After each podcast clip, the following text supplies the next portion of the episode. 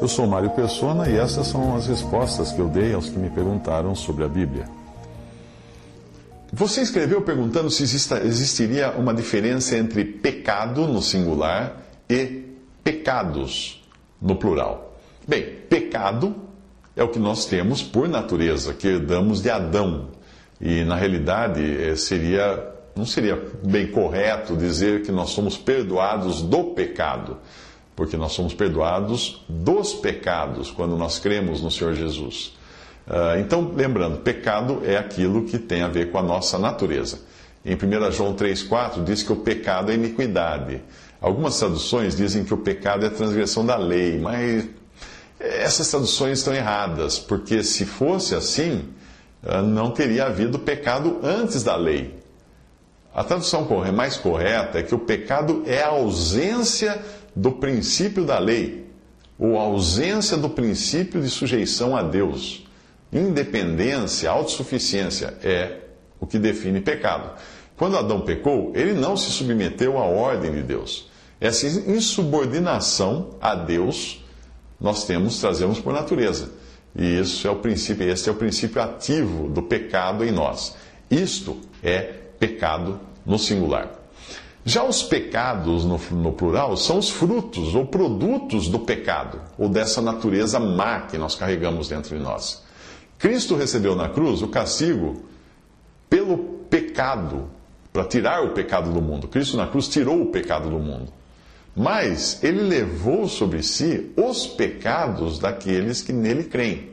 O pecado foi julgado e condenado na cruz, o pecado no seu sentido original da natureza.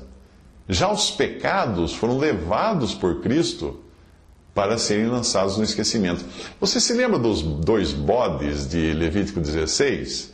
Leia Levítico 16, você vai encontrar um bode que era morto e queimado, e esse tipo, era um tipo, uma figura de Cristo morrendo por causa do pecado. O pecado no singular o pecado sendo julgado ali num ser inocente, que era o, bode, naquele caso, o sacrifício, que prefigurava Cristo. Outro bode, porém, ele tinha a mão do sacerdote colocada sobre a sua cabeça, o qual confessava os pecados do povo sobre a cabeça daquele bode, e ele não era morto, ele era levado para o deserto, para um lugar de onde não pudesse voltar. E nesse caso, aquele bode era um tipo de Cristo levando os nossos pecados.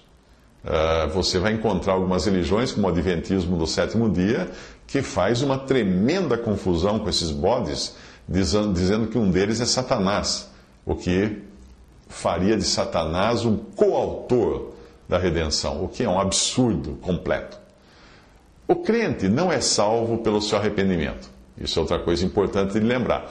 Ele é salvo pela obra de Cristo na cruz.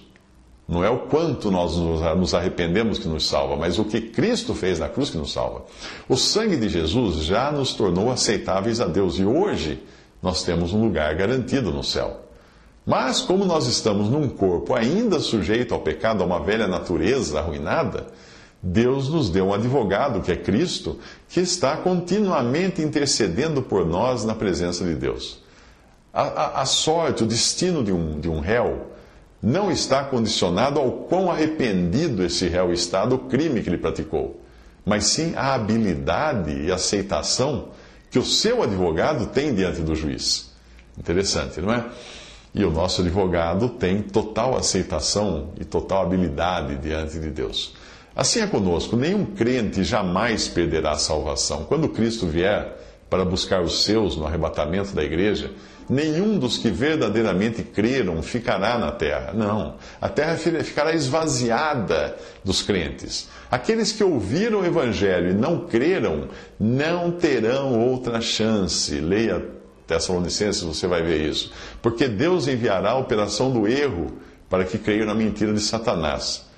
Isso, isso contradiz alguns filmes do tipo Deixados para Trás, onde as pessoas se arrependem, ou aquela, aqueles vídeos que você vê o arrebatamento acontecendo e de repente os cristãos dentro de, uma, de um templo religioso caem de joelhos, os que ficaram arrependidos porque não foram no arrebatamento.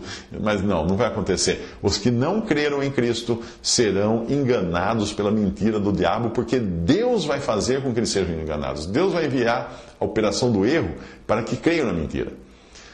Os que não ouviram o Evangelho nessa ocasião após o arrebatamento, os que nunca tiveram escutado claramente o Evangelho, ainda terão chance de se converter durante a grande tribulação, porém não terão o Espírito Santo habitando neles como tem os crentes agora da atual dispensação da igreja.